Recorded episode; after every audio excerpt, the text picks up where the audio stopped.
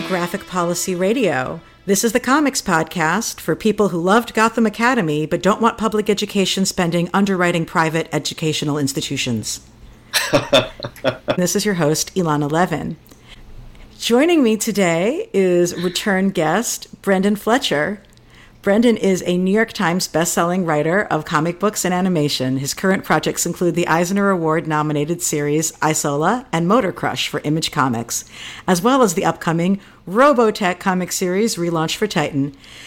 Previous work includes DC Comics' Batgirl of Burnside, the YA mystery adventure series Gotham Academy, and Entertainment Weekly's best new series of 2015, Black Canary. Brenden contributed to the acclaimed Flash story uh, in the Eisner and Harvey Award winning Wednesday comics, co created the Power Rangers Pink miniseries for Boom Studios, and contributed to Ghost in the Shell, Global Neural Network, and the Attack on Titan anthology for Kodansha. He currently lives in Brooklyn, New York with his wife and two cats. Welcome back. Oh, hi. Thank you.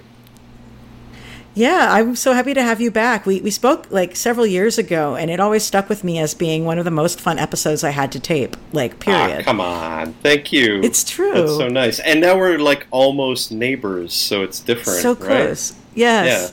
Yeah. Yeah. And it's you know, it's been a while. It's interesting. I was trying to remind myself like what are the things that we covered before that we want to cover now, but you know, my audio quality, it was just not as good back then, but I feel like the level of the quality of our conversation still makes it worthwhile for folks to check out. so, you- so uh, when we last spoke, you were like basically about to launch Motor Crush. You had released a, a preview comic um, that had been handed out at cons and around the internet. And it was really amazing because I think we saw people cosplaying as characters from it before the comic had even actually been released. Um, and now it's been out for a couple of years. You have two trades out of the series. Uh, let's just remind folks a little bit about what Motor Crush is about if they haven't checked it out yet.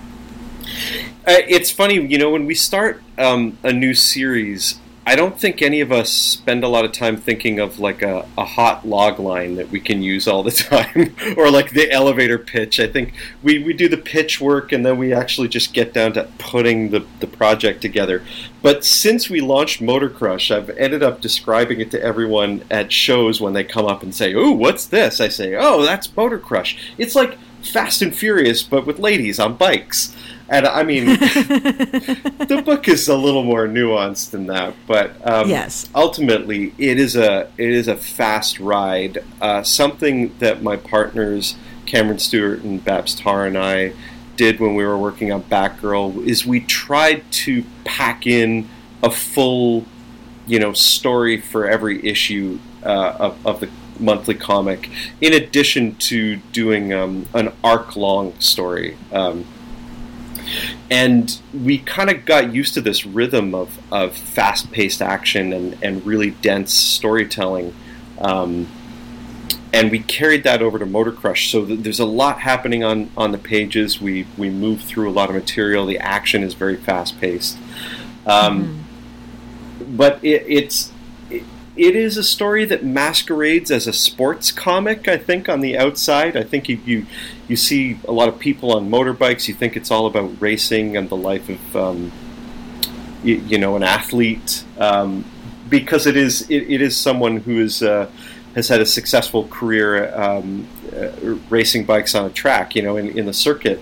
And uh, but really, it's a it's a kind of weird sci-fi romance story. Oh, and oh, that becomes yeah. clearer the further you get into it to the point where you know we've got our third volume set to come out this March. I mean, it was supposed to come out for Christmas, but we pushed it back a few more months. Uh, it's it's March 2020, and this thing feels like a Terminator story.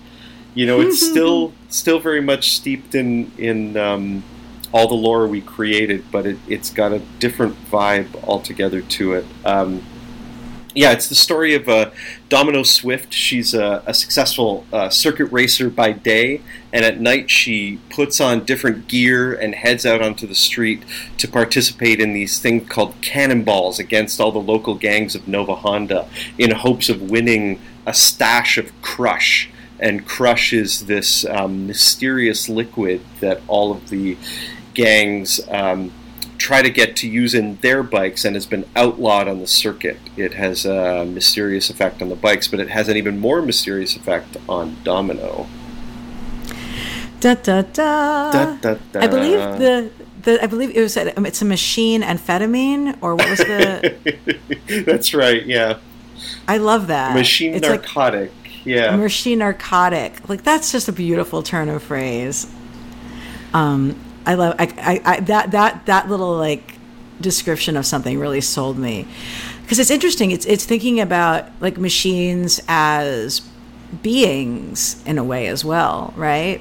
hmm and the rider's relationship with their vehicle. And um, I don't know. I think with any kind of science fiction that has to do with technology, we start to think a little bit about machines and and and like humanity and you know i mean this is a comic where the cutest as in like most adorable cheek pinchable character is a tiny round robot called catball so I hadn't thought about Catball being the most adorable in the book. Um, and that was something, yeah, that the whole story of Catball is, is so strange. It just came about um, by way of needing something for a single image to communicate more about the world. Um, we had the initial image of Domino and her ex girlfriend, Lola. Um, sitting on a, a bike, and we, uh, Cameron and I, were at Babs's place in South Carolina, and we're standing there looking at it, and we've got to announce this thing to the world shortly, and um, the drawing's great. It looks amazing, but it ultimately just looks like a couple of you know well-designed characters sitting on a, a regular bike, and we said, well, this is this is the got to feel a little more science fictiony. Like we've got to do something with the bike. Can we can we make the bikes more like mecha? Can we do something? You know, like a uh, anime style motorbike and not a straight up motorbike. And Babs just had her heart set on a particular kind of bike. And we said, well, there's still room in the in the composition. Like, is there something else? Can we put something in up in the air? And so we left.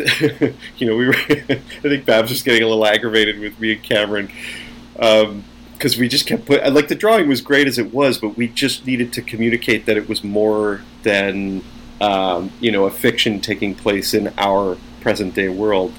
And we left Babs to doodle for a while, and she doodled this little robot, and it had little cat ears.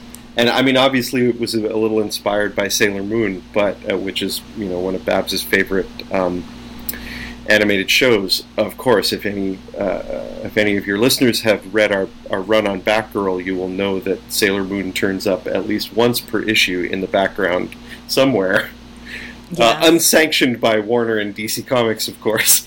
but Um, that's fine you know if it's, it makes they- it more yeah. believable sure, it makes it more believable that sailor moon is in the world of batgirl of course.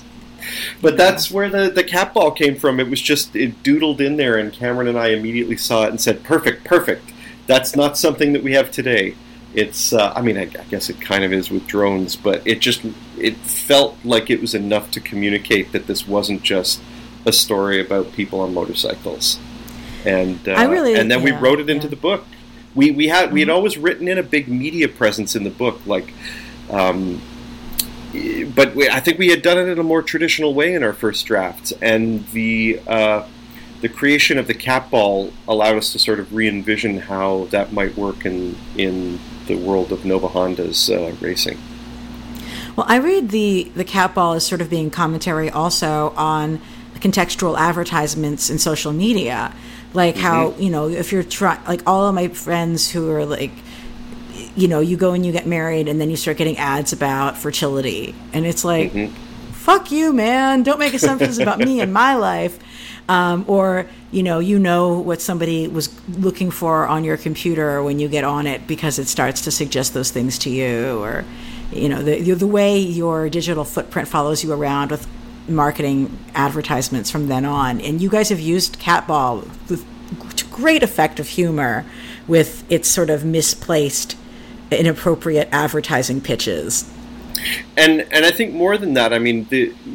When we had originally envisioned this sort of media circus around the racing, uh, it was it was uh, very much traditional with the you know announcers giving you expository information about all the characters and the world, and it was just so um, bland, and, and we weren't really interested in, in it, and we wanted something more graphical, and that's how we ended up with these this sort of like uh, pop up style. Um, it's almost like pop up video in a way, right? Like little little Yeah. pop up captions, and Mhm. and that style of communication moved over then to the way we started using the cat balls. And and it got a little more interesting once uh, you know spoiler alert i'm sorry i'm going to talk about things that happen in the first volume but um, the cat ball that follows domino around gets reprogrammed by her ex-girlfriend who is a mechanic and uh, a computer genius, of course, reprograms this thing, and it gets a bit of its own personality. It gets some individuality, and uh, it starts cracking jokes in a really dry way, uh, and using its ad speak in a way to comment on the um, circumstances it finds itself in with uh, Domino and Lola and Dom's dad, Sully. Yeah, I And it really also saves the day. It does. Yeah, it, it's a great. It's just a great character thing and a, a great like narrative technique throughout the story. Well, I definitely you. don't want to lose sight of the awesomeness that is Domino herself. Um, I remember seeing. I think. I think it was the month that the first issue of Motor Crush was released. Uh, I, I think she was the only black female character featured on the cover of an of a comic book from like uh, in the Diamond catalog or something like that. Maybe I'm wrong. It was like some ridiculous statistic though. If not the wow. only, it was like, and I'm not talking about like you know if you've got an, issue of like Justice League and like Vixen is one of the five people on it. Sure, I don't. I don't. sure. I'm not counting that. I mean like the. I mean like clearly front and center protagonist. Yeah, it was something Right. crazy like that. That is Um, bananas. I had no idea.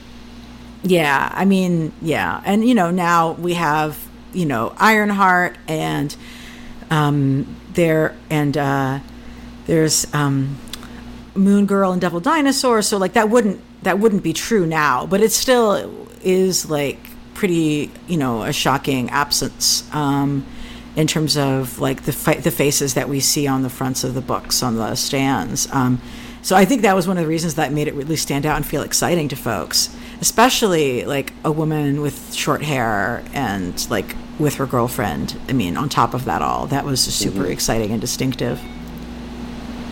Um, so you know, I was how much of that uh, part of the core concept of the character uh, was like part of the world building of this coming in Brazil, or you know, like how did that aspect of her character come together with the story? Well, I'll, just give you the quick uh, rundown of the sort of origin of, of this thing. It started as a, an animation pitch that I had done back in, ooh, I'm going to say 2002, 2001. Um, and it was called Motor Honey. And uh, same kind of core concept, um, slightly different turn of, of plot. Um, there were other supporting castmates. There was a turtle in it. Oh God! um, who could forget? but it was it was initially meant for animation, and I I had kind of it, it, I was in Canada. Things are a little different there, and um, it was working out for a while, and then it didn't seem like it was going to go anywhere. So I started turning it into a comic. Pitched it to Jamie Rich, who was still at Oni at the time. Jamie gave me a green light on it, but then after a month or so, Jamie left Oni, and uh, James Lucas Jones sent me an email and said, I, I'm really sorry, but I'm going to be honest with you. I'm not feeling this. Um, I know Jamie was, but I'm going to have to let this go. And he gave me his apologies, and I put it in a drawer, and that was it. And um, fast forward to 2014, Cameron and I are working up this Batgirl thing. We're really excited about it. We we found Babs online, brought her on board, uh, and we just felt like we were firing on all cylinders together. We really enjoyed working together, but um, DC and our, our great editor uh, Mark Doyle, uh, along with Chris Conroy, um, were very clear with us that we were likely only going to get six issues, like one story arc, out of this Batgirl thing. It was a time like right before DC was about to move to Burbank. Mark had just come in as the new um, Batman group editor, and the sense that we all got was that they kind of just threw it out there to Mark, like, "Hey, man." We know you're not moving to Burbank with us. You've only got, you know, six issues, six months worth of, of story that you can kind of green light and, and start out. So you've got a bunch of titles that we otherwise might have canceled, like Batgirl, because they were starting to, to drop in sales. Um, and there's room in the line. So just kind of do whatever you want for that six months. Then we're going to do this this two month buffer storyline, and then we're going to rethink everything. You know, everything's going to start again once we're in Burbank. Um, so that said, Mark had leeway to do things like throw it out there to Becky, and and you know we were able to do Gotham Academy, and um, he threw it out there to Cameron to just do something with Batgirl, and I I mean I, it sounds like they they put a lot of lines in the water, so there were a number of people pitching for for Batgirl at the time. Uh, a, a, bunch of our friends were were pitching. That's kind of how we know about it. Um, hmm. But to, to get back to us as a team, we loved working together. It was it was fantastic, and it was a bummer that we had only once we got the green light to move forward, we're only given six issues, and we kind of thought that was going to be it because it was a totally different take on on the character. Well, not a totally different take, but it was it was different from what they had been doing. Um, Recently, so we were yeah, just yeah. yeah we we just felt like that was going to be it. And then what are we going to do after that? We really like working together. Wouldn't it be great to do our own thing? And um, you know, Babs had kind of gotten known by doing her uh, Sailor Moon characters on motorbikes. We had Batgirl on a motorbike, and it just seemed like you know, ladies on bikes was Babs's thing. And I kind of threw it out there, like, "Hey guys, I have this old pitch from."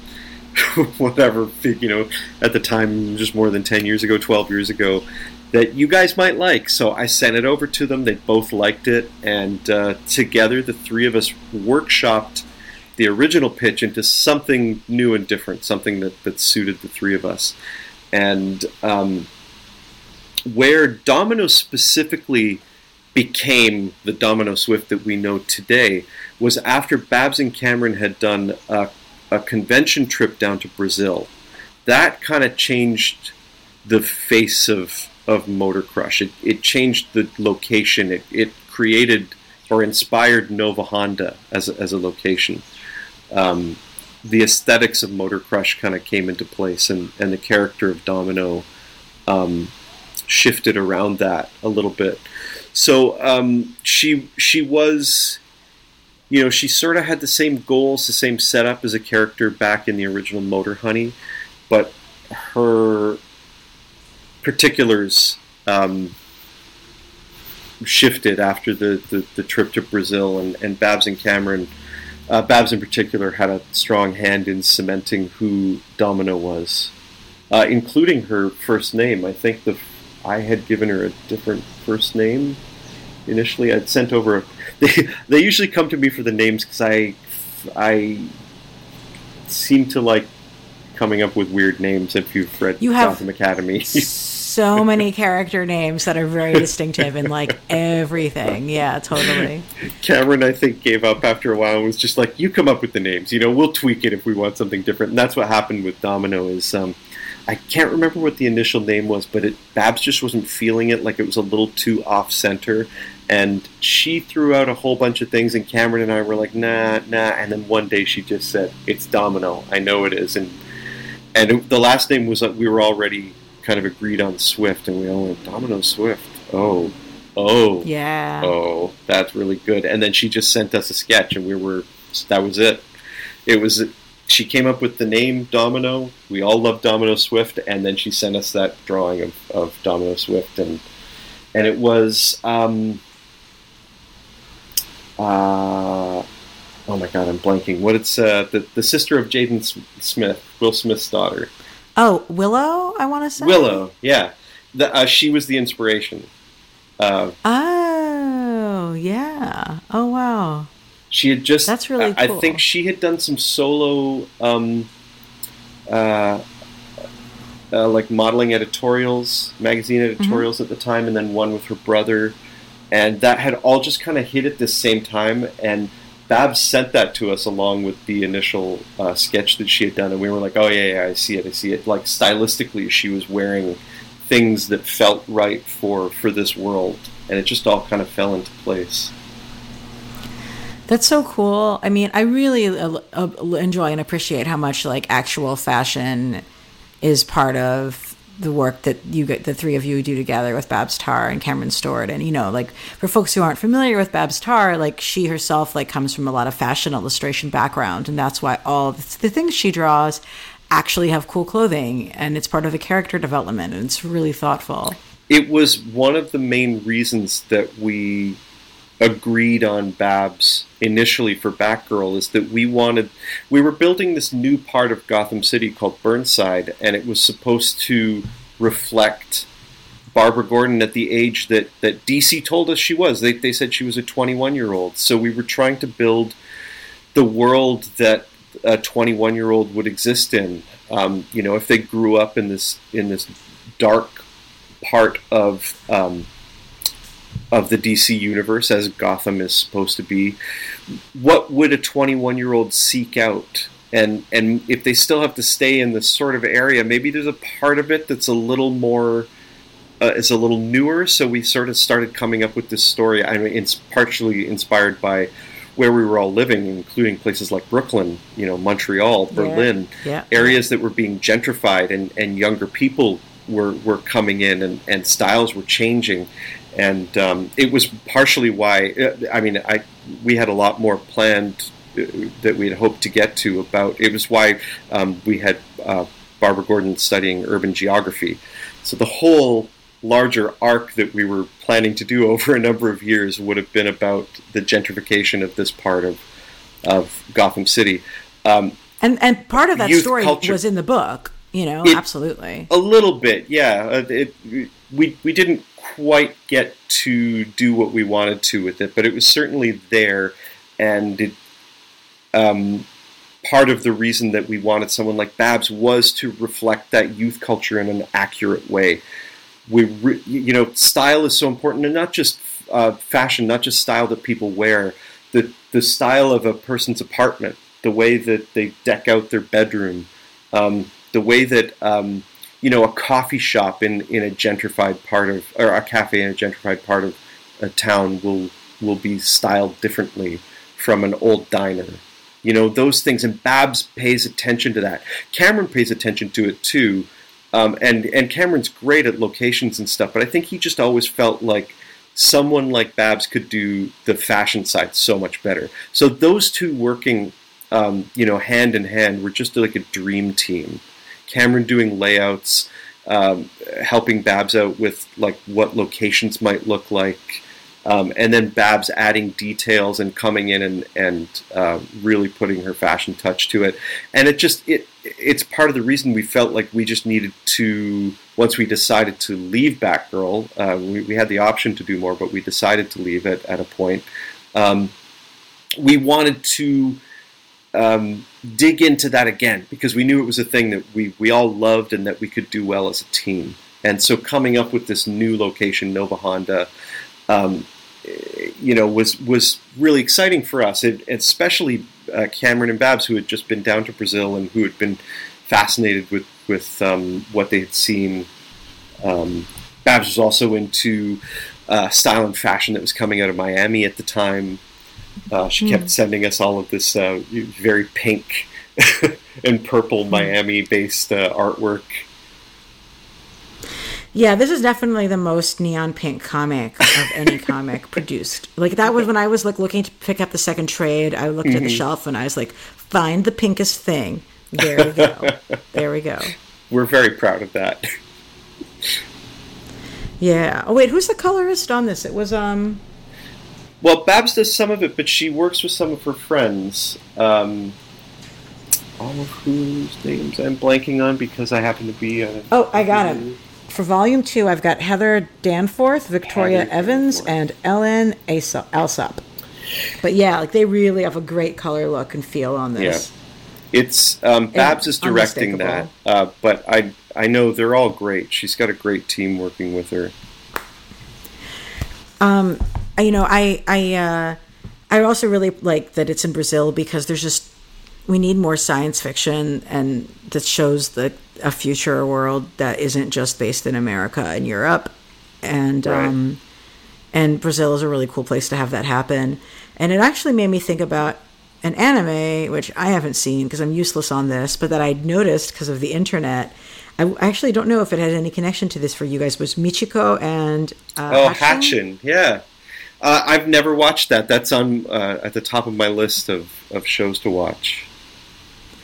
But um, I'd heard about it because it, yeah, I'd heard about it because it was supposed to take place in South America, which was like Mm-hmm. a definitely a different. Um, well, then I suppose that was not an influence. Moving along, um, It- but yeah, but I, really will I will tell you the initial influence um, on me to from back in the day with Motor Honey was uh, an animated show from Japan called Furikuri FLCL, and uh, is a six episode series, completely wild, the most imaginative thing I'd ever seen, and. Um, not in a style that I would normally want to work in. And it inspired me to want to try something different, to be a little more madcap, um, to push comedy a little bit.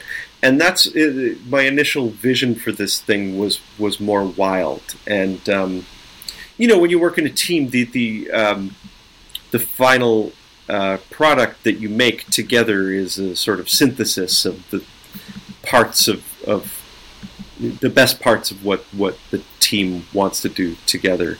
So um, Motor Crush, and it's a thing you know we talk about it all the time that Motor Crush is not a thing that any of the three of us would do individually. It would be much hmm. different, and I think we you know there are these bits and pieces that we all occasionally feel disappointed in, but they're different for each of us, and it's because it's not the vision of any one of us individually. It's this shared vision in a way that's that is involves these certain little each person having little compromises in their area or or what they would ideally like to do. I always liken it to, and maybe this is this is dating me. This is an old person reference, I guess. Um, I liken this to a work by the Police, the rock band Uh-huh. from the late seventies and the eighties yeah, those guys broke up because that's what their deal was. Like they, there was three guys who were incredible musicians. They each had their own vision of what these songs should be or what an album should sound like, and they could never agree. Um, but the audience, their fans, saw no problem with the, the final product. Loved it. Loved everything. And those three guys were never satisfied.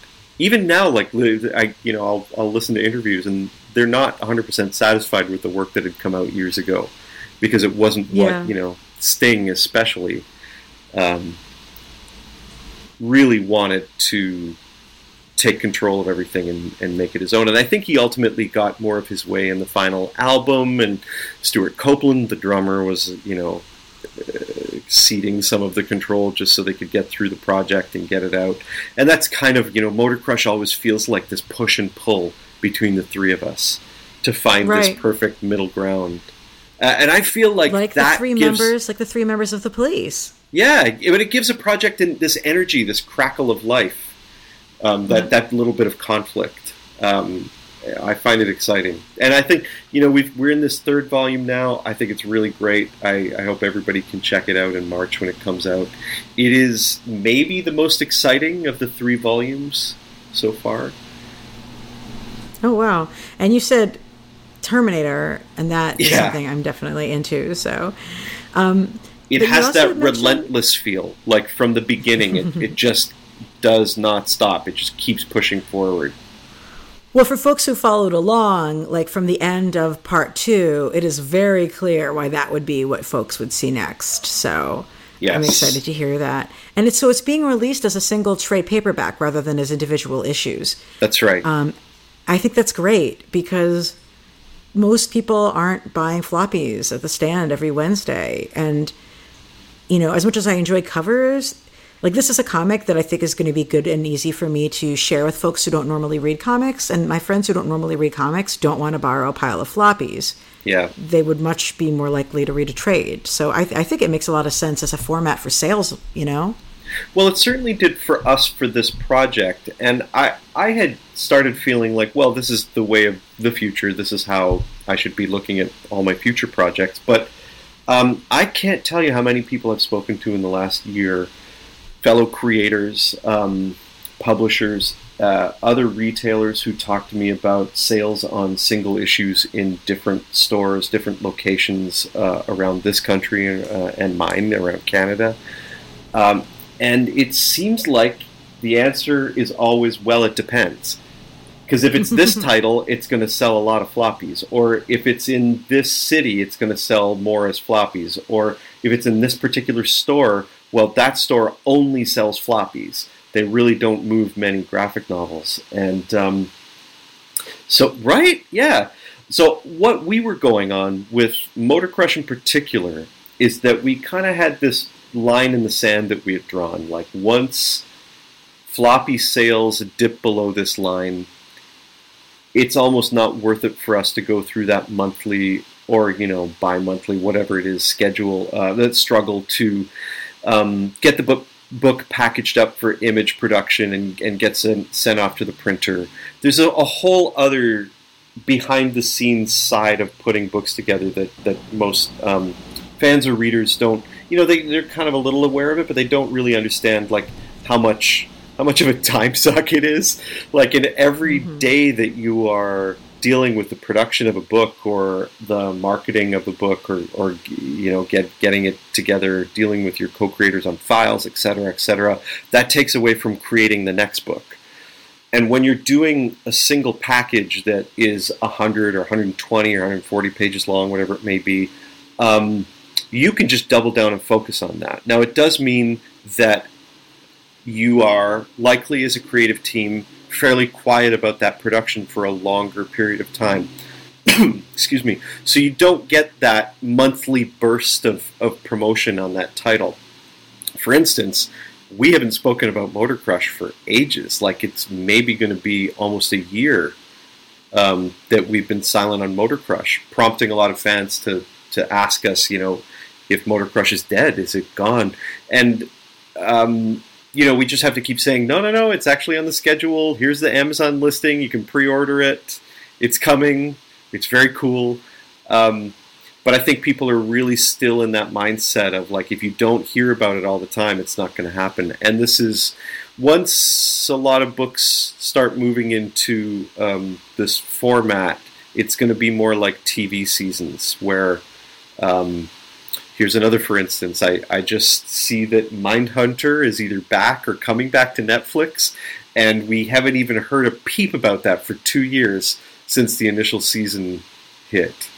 Um, so that's, I, I, think it's kind of just how some projects are moving. But uh, in the case of another of my, my comics, uh, I'm doing another image book called Isola with my friend Karl Kerschl, who I had done um, Gotham Academy with and gorgeous art, gorgeous. Oh, well, Karl and and also um, Michelle, who goes by the name M Sassy K. She was the colorist on Gotham Academy. So great art team, absolutely stunning stuff. I'm I'm a very lucky writer to be working with my friends, friends so talented as as Karl and Michelle. Uh, but that book is still, it still makes sense for us to do that book as floppies. Um, while as a story, it might feel because it's more decompressed than Motor Crush, it might feel like to, to a lot of people that it reads better as a collection or a trade, a graphic novel. Um, it still makes better sense for us to do floppies for the time being. So we're not looking to change that yet. So I, I really do feel like it is a case by case basis. Um, and I'm totally up to discussing, you know, all of this with any of my publishers at any time for any project. Um, everything's up for reevaluation. Um, I, I, am very interested in, in it, very interested in keeping my eye on the market um, where my titles are concerned and, and just in general. um, because I think it's shifting uh, constantly, and I don't know if we do end up in a in a concrete place. I don't know what that's going to look like right now. So I'm I'm open to doing the best thing for each project as, as it um, as it happens. Yeah, I mean, I think a lot of uh, for those of us doing who like talk about expanding access in the comics like world to, to, to new different readers, like we always talk about the importance of trade paperbacks because those are what's going to get stocked at a a bookstore. Um, you know, a lot of people who aren't comics fans don't really understand how monthly comics work. Da da da da. And then we just sort of generally saw like a lot of we were seeing a lot of books that were you know coming out monthly from the big publishers getting canceled because it wasn't doing well in floppies and then the trade selling really well and then getting uncanceled and it became this cycle where like we were joking about who could have predicted that this comic that wasn't aimed at older uh-huh. white men would sell better in trade like why did you cancel that? Uh, we knew the trade yeah. would be popular but um yeah. so i don't know it's interesting to think about that as an artistic choice as well because i just usually don't even think about it as an artistic choice at this point. I just think about it as a a question of accessing different kinds of audiences. But well it was a, i think i think it was a business choice for motor crush motor crush trades sell really really well and the issues not surprised. Yeah. Um, if we ever do come back to Gotham Academy, um, which will most likely happen at some point, I'm assuming Yay! it will be.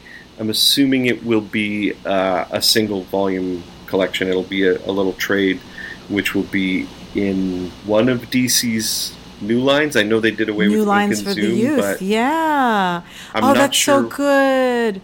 I'm so happy to hear that. Well, we, it's still so a hope. Sense. I mean, we, we all want to hope, do it. Right. We know that people inside of DC. I mean, Gotham Academy has always had its supporters at DC, like people who are very, very, very passionate about it. And um, if it makes sense in their publishing schedule, um, I think it's going to happen. Um, to be frank, and maybe this is maybe I shouldn't be speaking. Uh, about this, but I, I know that part of the reason it went away was to make room for the ink and zoom lines. Um, it it wasn't doing that well as singles, so I think that was another strike that it had against it. Um, but the trades have always done really well. The trades sell out constantly. Um, but partially on the sort of trade success of that, and definitely on the trade success of the DC Superhero Girls books, um, they started these ink and zoom lines, and Gotham Academy kind of didn't fit. So um, I know that they wanted it to stay hidden for a little while while they established their uh, their new lines of books, with the hope of bringing it back in time. So fingers crossed, one day yeah. we'll get to go back and do the next semester. Hmm. There are well, definitely sounds like more the right way to, to do tell. it. That definitely sounds like the right way to do it. So I am excited. Yeah. I hope it comes out that way. Uh, I do too. Um, I miss those those characters. Those kids are they have a special place in my heart. I love those kids. Ours as well. Um, actually, one thing while we're talking about Big Two comics is I had a I had a listener question, which was oh great which DC which DC or Marvel characters would Domino Swift hang out with? well, I mean look, if I was going to get to do a crossover book, don't for a minute think that it wouldn't be uh, Motor Crush X Batgirl. I mean, oh yeah, uh, it's just got to be because it's going to be me and Cameron and Babs, and uh, I mean, it would probably have to be Batgirl X Motor Crush, of course. Um, yeah, but there'd be a lot of bikes. Uh, Black Canary would hundred percent have to be there. Um, because I think in terms of I think in terms of people that I I think I think that Black Canary would have to be there to how do I say this? Uh, Lola has an anger problem, and yeah. I don't. I, I think that Barbara Gordon could get taken uh, aback by that, and not that she wouldn't deal with it in her Batgirl persona, but I think um, having having Black Canary there to be uh, a mother figure as she can be, but also knowing how how to deal with aggressive people really well without turning Right. it into combat or being or else uh, you know turning it into combat in the best way possible. Uh, I always just feel Hmm. like Dinah's the best character for that. I also was thinking about Starfire, like as a character who I thought would definitely have an interesting dynamic with both Lola and Domino. Wow, Starfire, uh, man! I just you know I haven't watched that new Titans show and I haven't read Titans books for a while, but I used to love the new Teen Titans in the '80s, and I loved Yeah. the Starfire character. I thought she was great. I would, yeah. Like if anybody I'd has superpowered hair, I mean, Lola has superpowered hair, it's true. and Starfire, I believe, travels using the power of her hair burning behind her. So there we have it. Well, awesome. Um, you know, and again, it was just was so great to see like a black queer woman on the cover, especially a black queer woman with like short natural hair. It continues to be like a really bold and powerful thing to see on the cover of comics. So oh yeah. hooray! I just that. love that character, and I I love that uh, so many other people have been inspired by her. I love seeing Domino Swift cosplay. It just like Mhm. it'll make my month whenever I see a photo of, of somebody doing Domino Swift cosplay. It's just uh, So- it's incredible. Yeah. Actually, I was just at FlameCon, the LGBTQ Comics Geek Fest in New York, which is the best geek fest con- convention in the world. It's a fact. It's the best. Um, and I saw, I've seen cosplayers before, I and I saw someone, one of the vendors had uh, a little bit of Motor Crush, um, like fan art merch. And I thought to myself, I was like, I don't know. What do you guys think of that? I mean, obviously, this is not like a big license. This is not Hot Topic ripping off your stuff, right? Yeah. Um, but I don't know. It's an interesting question. Like it's it's not like and it's not like it's somebody asking an artist to do like a commission drawing of one of the characters. I think that that's all kind of treated as being par for the course of comics, you know. But yeah, she I, she had some stickers of um, crush vials with like I don't remember exactly the details. It was cool, but I was also like, oh wait, Yeah, I mean, it's certainly not as a young creator coming up in the scene. It's probably not the best move uh, to not ask um, your peers permission when your peers actually own the thing. So yeah, um, I love the enthusiasm. I love that it's. I love that Motor Crush means something to people. Um, we would probably say it's fine if we were asked, but technically, it's kind of not cool to ask.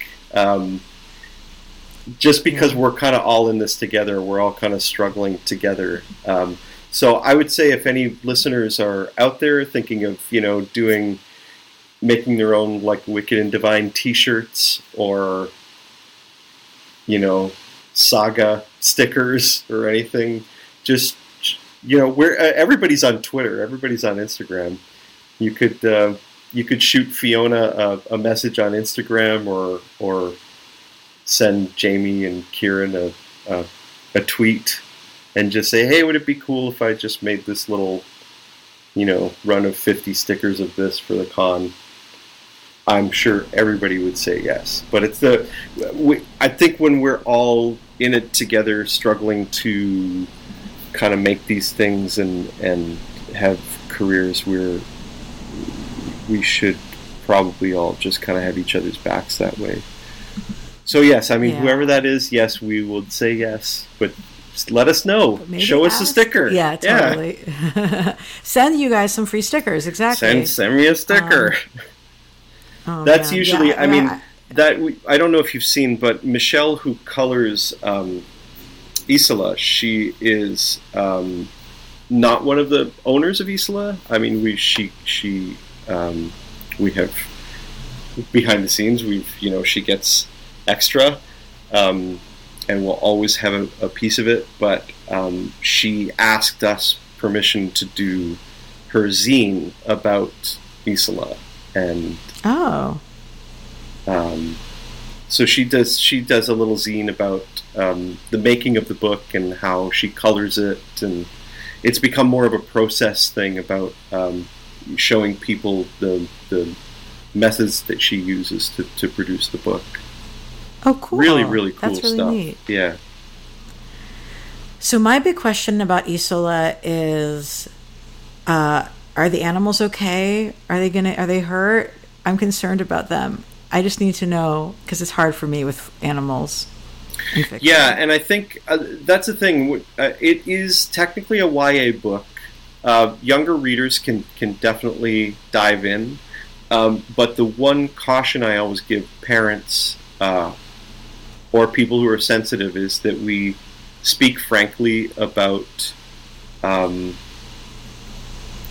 the natural world and the way man has treated animals. This is a fantasy world, so uh, you know there's no great um, uh, what do you call it? Um, th- there's no great machine in, in play where where humans are are farming animals on, on a grand scope the way that we do here.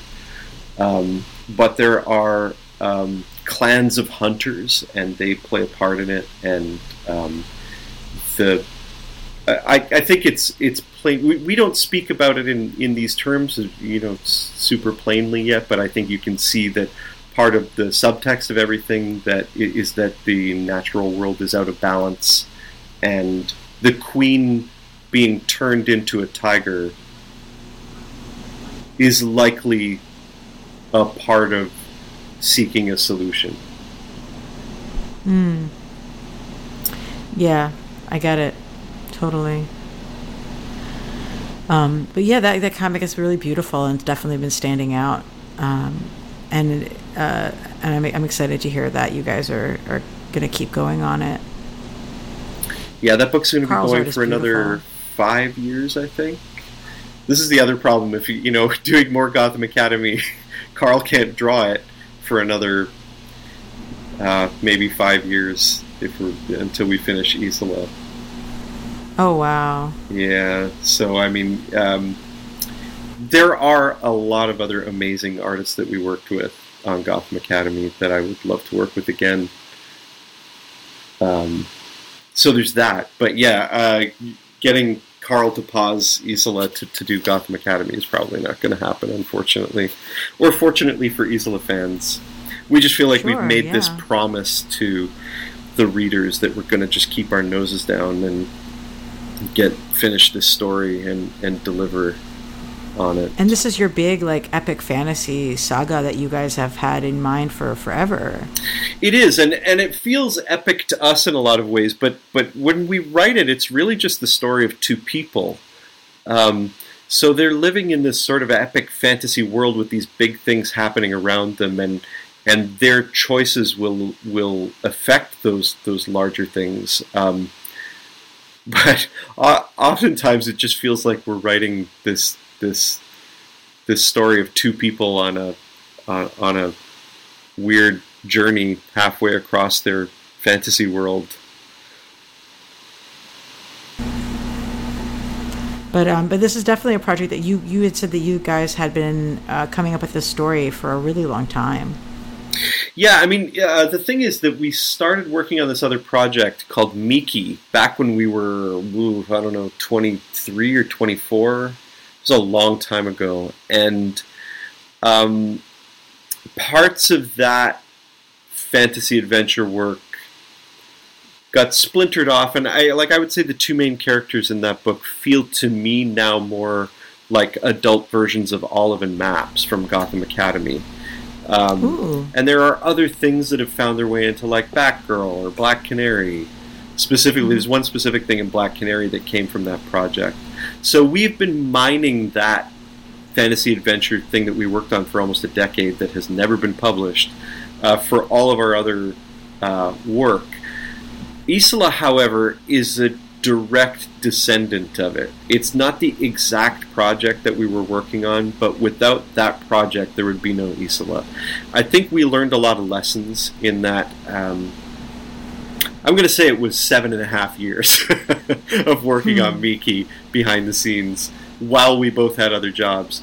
Um, we learned a lot. We were way, way, way too ambitious with that. Like, we started with a very small story and it just grew and grew and grew, and we thought we could handle it, and we were not old enough yet. We didn't have enough experience. Neither of us had enough time.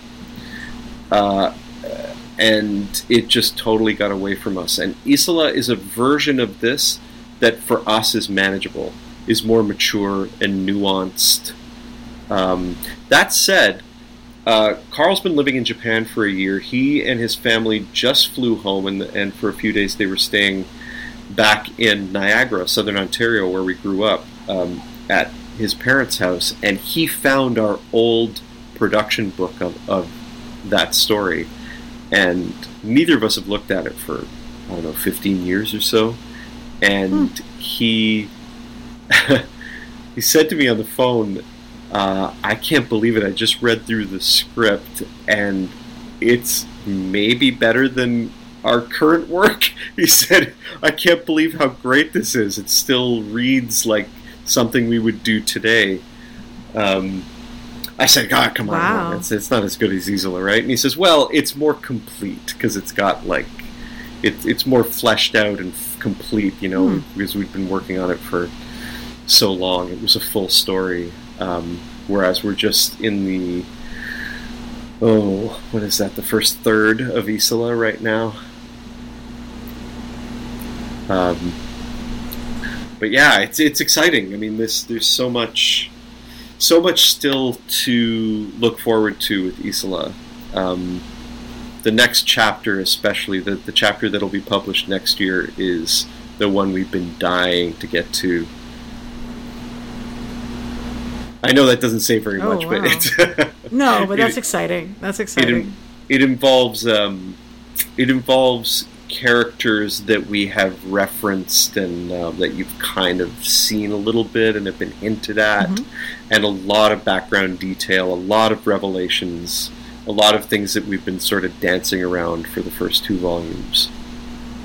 We really dig into. Well, that, that that must be really gratifying to be able to actually make that happen after all that time, and uh, and that's also exciting to be able to tell readers like that that's what's coming up. So thank you for that. Oh, Uh, one of the things I want to make you. sure we ha- one of the things I want to make sure we take a little bit of time for is Robotech. Now, yes. I am not um, I am not particularly schooled in the ways of the fighting robots or Mhm. in the ways of the tech. I, I watched part of the original uh, dub, I believe, and the only thing I remember was um, the main woman. What is her name? The the the, the military sergeant. Uh, In Robotech, her her name name. is Lisa Hayes. She's uh, Thank you. Yes. So I just remember Lisa Hayes uh, looking at her hair and telling the person I was dating at the time that her hair confused me, and them commenting that uh, I believe the line was, "If you don't rescue me now, I'll be forced to sell my hair at the Cinnabon." That's because right. of yeah. the spiral. at the, and you know that's all I remember now was that joke. So, uh, but I know I know a lot of people who love Robotech, um, and you know whenever you go to any con, you can see them. They're all very visible. H- how did you get involved in writing Robotech, and what's your connection to this? Uh, I don't want to say property, but to this fictional universe of Macross slash Robotech slash the fighting robot thing. it's I, I mean I think getting involved this is probably Karl's fault because he uh, when Titan got the license I'm not sure if he was tweeting about it or they knew he was a, an Uber fan but I mean he and I grew up together we were huge fans of the cartoons when we were young um, we were in school together when it when it started airing back in 1985 so we would obsess about this in class. And I think when Titan got the license to do the comics, they somehow found out that he was a big fan and hit him up to do some covers. And um, I think Chris Thompson over there was aware that we were friends and that we were both kind of geeking out about it. And when the time came for them to um, start their second. Oh, what would you call it? They kind of relaunched the title after the big the big climactic ending of, of the current series. Um, uh, they were looking forward a year and seeing that that would happen. And Chris Thompson reached out to me, knowing that I was a big nerd. But I told him up front. I said um, he was the brand manager at Titan at the time, and I said, Chris, I love Robotech, but I don't I don't see anything else that I would want to do with it. Like I, I like what it is. I'm not interested in working on it. You know, I'm happy to hang out with you and chat about stuff and hear what you have to say. But I'm just to tell you up front. I'm focusing on working on my own stories now. I've got a lot going on. Very excited about the future. Happy to hang out though. And he, we went out for coffee, and he gave me this pitch, and I just remember just folding over in my seat and being like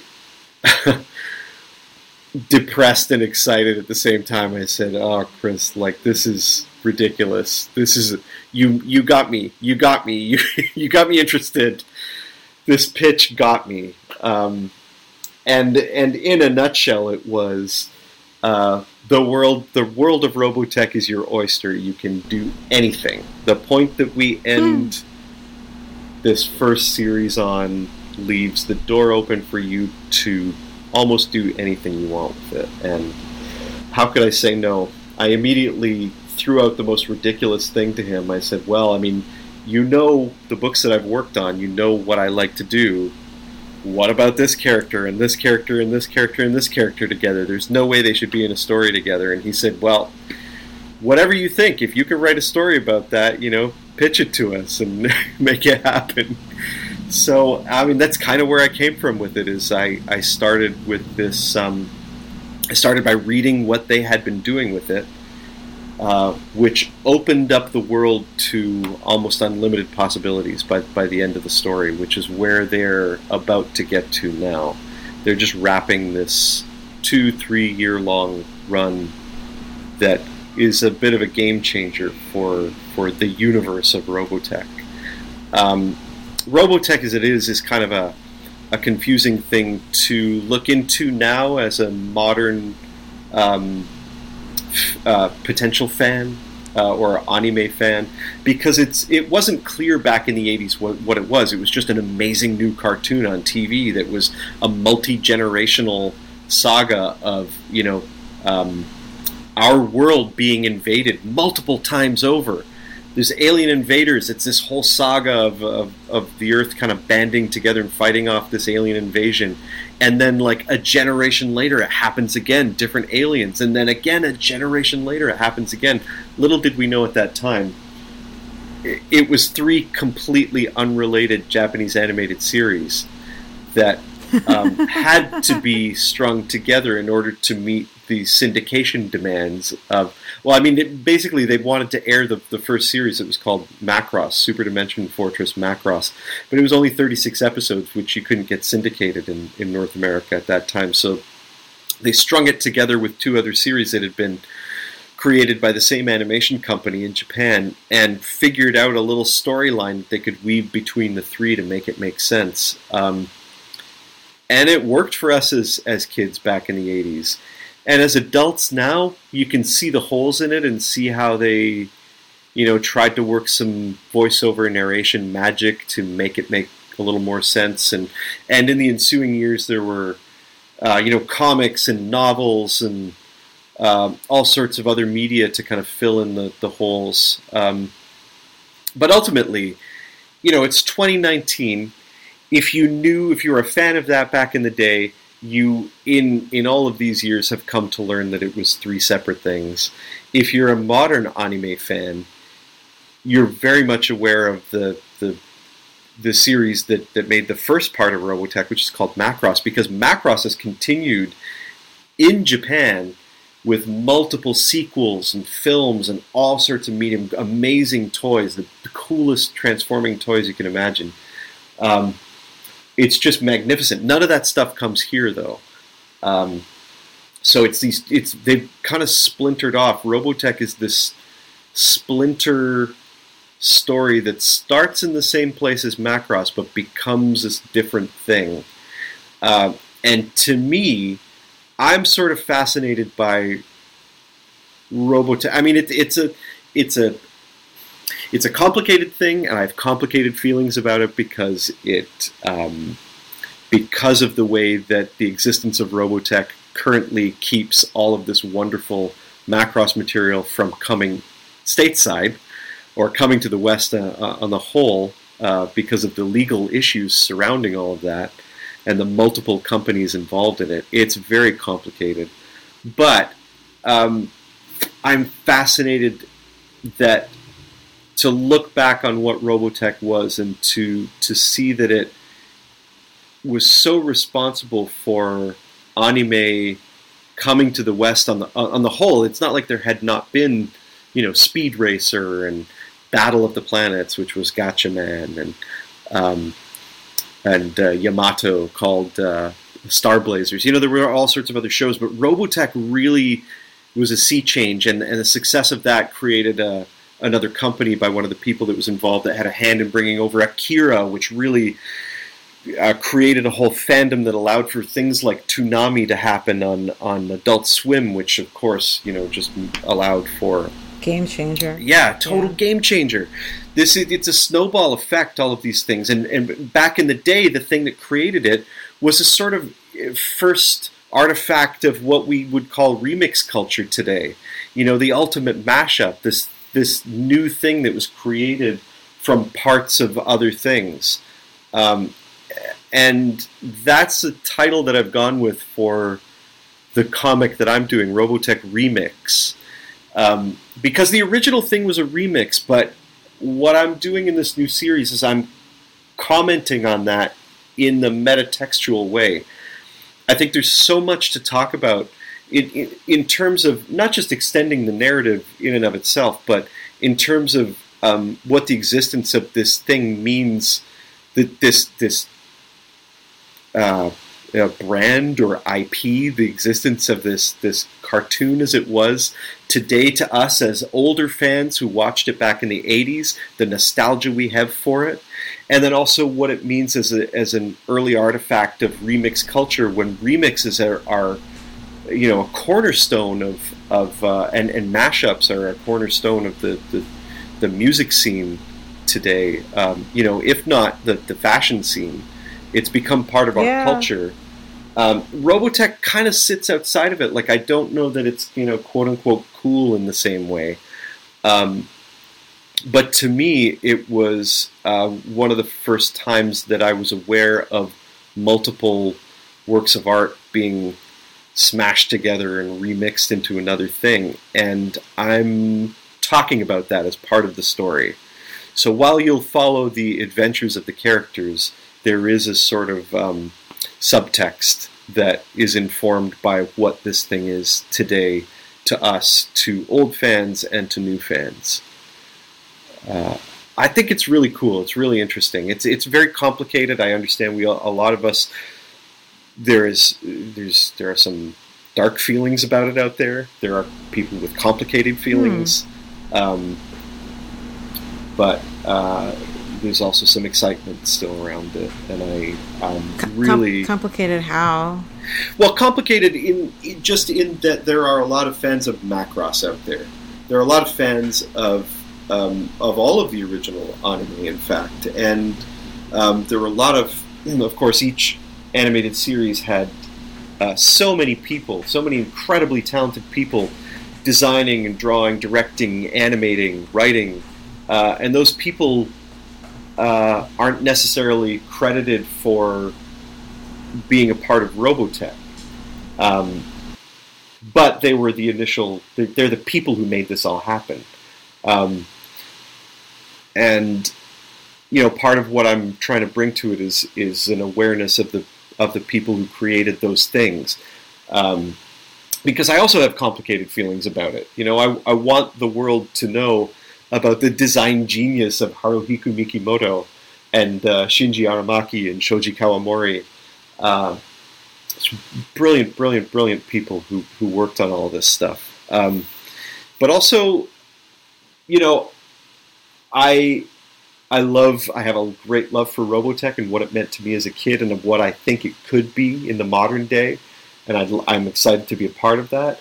But I also want to uh, tell everyone how Macross has never stopped in Japan and how there's all this Right, amazing stuff, right, and it's right. not that easy to get here.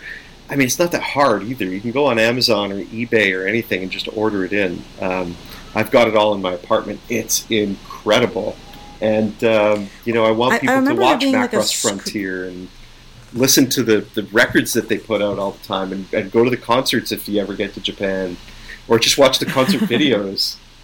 It's um, to me like it was such an important part of uh, the evolution of mecha anime.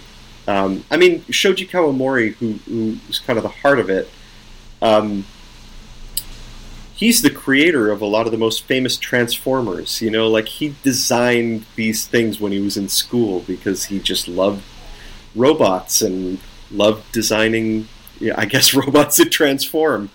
And uh, Hmm. and he was also a big Gundam fan. One of the first big robot uh, animes that, or one of the, probably the first to do it. I could be wrong uh, on this, but I think it, it is the first to do like a serious military show about giant robots, where the other ones were sort of like superhero, you know, god robot kind of things. Um, Mm. but Macross was a response to Gundam. Like he and his schoolmates were Gundam fans. They had a Gundam fan club, and out of that was born Macross. And uh, you know, like this is it's stuff I love. It's stuff I'm fascinated by. It's things I want to talk about and things I want other people to know about. Um, and we don't. Robotech's been around for 35 years, and these are conversations that that aren't um, they haven't been prevalent, and um, it's time. I mean, if Robotech's going to continue, if Macross isn't going to come over here on its own, uh, if we're not going to get new Maspida um, toys that are that are currently coming out in Japan, you know, like I'm going to talk about this stuff. I'm not. I'm not going to. I'm not going to put down this thing that I love that I'm working on, but I, I do have complicated feelings about the fact that these other aspects to it aren't aren't here, and that and that we're not talking about the people that, that created them and made them great, and and uh, so I'm going to use my complicated feelings and the feelings that I know a lot of other people have to uh, further that conversation uh, as best I can. I love it. Well, I'm just surprised that they also were giving you that amount of free reign because most of my friends, when they're doing, when they're when they're doing work for, um, you know, a, an existing property that's a licensed one, especially, it's really hard to do things that might be off the model of what was established often in a TV show, often, you know, in decades past, and often for youth. Um, so that actually is pretty stunning. It's been amazing so far, I have to say. And um, the guy I'm uh, working with uh, over at the, the licensor, the, the one I have to kind of bounce everything off of, has been incredible. I'm surprised at what um, what they're up for. I'm, I'm pitch stuff to them all the time, and they. I think part of why we're getting away with it is because this is an alternate timeline, so we can I think they're feeling like if it's cool and fun and it doesn't impact the main timeline, then we can kind of get away with it. Um, Hmm. Yeah, but uh, and and they seem to be everyone seems to be open about me talking about the people who created the original shows, which I know wasn't something. I don't know if there was a company mandate to to kind of keep that stuff, you know, um, a little quiet. But they certainly it didn't didn't ever seem like it was out in the open. Um, and I don't know if they're going to talk about it more, but I certainly am. And uh, I guess I'm a freelancer, right? So like I'm not part. I'm not a part of the company. What's the worst they can do? Fire me? Um, I, I'm just Well, throwing thanks love for around. speaking up. I just you know thanks for speaking up for creative workers because like that is so important like not forgetting the names of the people who made the art that we love yeah, that's how I feel. And like I'm. yeah. We're all working on this stuff. We're all working hard to to make cool new things, and um, I, uh, you know, it could be that one day somebody has licensed Motor Crush and is folds it into their own remix or mashup of something else, and it's just part of a larger whole. And and I hope that they remember my name with it and Cameron's name and Babs's name when when they talk about whatever that new thing is. motorcycle adventures. so I guess my one question for you, and like, yeah, if we have to if we have to cut this i'm fine with that but i want to ask. So so you know one of the questions that i always have from you know the, the stories i hear from f- folks who've worked on licensed series is like well i mean are you able to have queer characters? Are you able to expand the racial diversity of the cast and things like that? Uh, i think so. I've everything that i've gone on i've pushed hard to make that happen and uh, if you look at the lineup of the the initial lineup of the Robotech cast, you'll see that it. Uh, I mean, it's you can't tell anyone's sexuality from that, other than the uh, old original characters. But if you see new characters that you don't recognize, there are people of color. Um, there are more women. Um, it's. It, I, I'm always pushing for more diversity, uh, especially for something like Robotech, especially Macross. I mean, it it uh, it had a great leading character in Claudia LaSalle, Claudia Grant. She was one of the main characters. It was one of uh, the first uh, interracial romances on animated Saturday morning television. Awesome. Um, yeah, man, it was. I remember her visually. That's right. Yeah, because she was she was on the bridge with um, Lisa or Misa, as she know, is known in the Japanese version, um, on the bridge beside the lady with the Cinnabon hair. They were best friends, and she gave Misa uh, slash Lisa the dating advice that she needed to sort out her love triangle problems. But um, got it. Yeah, yeah, yeah. So, uh, like the Robotech guys have been great so far. I mean, I never had a problem at DC. We were always pushing over there and then of course on our creator owned stuff we can do whatever yeah. we like. Yeah. That is so true. But um so like but in terms of like queerness with with uh, with Robotech, like is it that you're able to have new characters who are who are LGBT or, or but you're not like really able to interfere with the existing cast members basically is what I'm garnering? Or... I haven't pushed for the original cast members. Um, yet, and um, there are some original cast members that are kind of more supporting characters that I don't have sort of established um, preferences that I can push for, and that's you know it's it's we're still in the stage where there's a lot of lead up work. I mean, to the point of like last minute designing big things like robots and getting tons of approvals. So um, I have been picking my battles about getting this thing going so far, and, and I haven't had pushback on anything like that yet. So I anticipate that everything's going to be great. Um, so far, they've been fantastic. That's fabulous. Yeah, I am very excited and edified. I think yeah, they I think much... they see the need to have a more diverse cast all around, um, and to make the cast feel more like our world today. Uh, I think Robotech, uh, as you know, I love it. I'm a big fan, but it's uh, it's kind of a 35 year old show, and they really everything that they've done with it since then has been like comics and novels and they tried to do a sequel series and it didn't quite happen the movie never got released then they did a direct to video two part thing, but only one part got released, and you know they're they're trying to get stuff out there, but it's tough. You know, the entertainment world, it's really tough. So I think they feel like if I'm willing to go to bat for this thing and really make strides, pushing it forward, I think these guys are all for it. I think they're really excited about having somebody on board that's going to push to make any kind of strides with it, both like narratively within the cast, within diversity, everything. That's the feeling I get, anyways. Mm-hmm. It's been nothing but but positivity from those guys. So I'm I'm shocked that I'm getting away with as much as I am, but also super grateful for all the support that I've been given so far. Love it. Yeah. Well, thank you again for joining us and um, for sharing your love of the fighting robot man with me. For I didn't, I'm you know, I, I, didn't even talk about the robots at all. Really, it's just yeah, about the people. You know, I that's how I but feel. robots are about people. Robots are about people. the robots Right. are about people. And thank you for having me on again, for letting me ramble for so long, as as I am Love wont. No. to do. You're always welcome back, and I'm excited for our panel at New York Comic Con, which was accepted, listeners.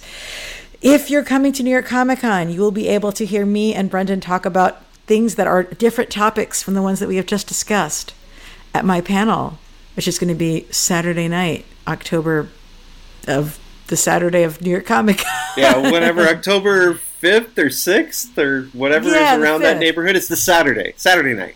Yes. Yes. Get that on your calendar now. Be sure to join us 9 p.m. We'll make it worth your while. It'll be badass. We're going to be very nerdy and probably a little bit goth. Maybe a little bit. I will definitely be uh, running on adrenaline because I will have been at my Artist Alley table since about nine in the morning. So I'm going to be like, Oh, good God. yeah, I'm going to be like Yeah. uh, a little punchy. Probably making really bad jokes. That's good. That's very on brand for New York Comic Con. Oh. So you'll see us there. And uh, where should our listeners keep up with your work online? I guess I'm mostly on Twitter. I don't really post too much. I just sort of, uh, when there's a new issue coming out, I, I go on and let everybody know. Or tweet about new uh, Kickstarters that I'm excited about that other people are doing. uh, uh, you can find me at uh, at Brenden Fletcher, B R E N D E N F L E T C H E R. Uh, I'm also everywhere using my name, uh, Brenden Fletcher, on Instagram, brendenfletcher.com. I'm technically on Facebook, though I rarely log in. Oh, that's fine. And you're, yeah, you're Brenden with ease and Fletcher with also ease. Just That's all the vowels are ease. That's right. Oh, and we didn't even talk about animation, like your own work. So we'll have to have you back because I want to hear more about that. Because you said you're doing work with Adult Swim, and Adult Swim is my everything. So let's uh, make a plan for that in the future. Absolutely. Yeah. And to our listeners, Graphic Policy Radio is on uh, on uh, Spotify. We're on iTunes, SoundCloud, Stitcher, and I, Elana, I'm on Twitter a little bit too much at E L A N A underscore Brooklyn. That's Elana underscore Brooklyn. Join us next week for our next episode, and as we like to say, keep it geeky.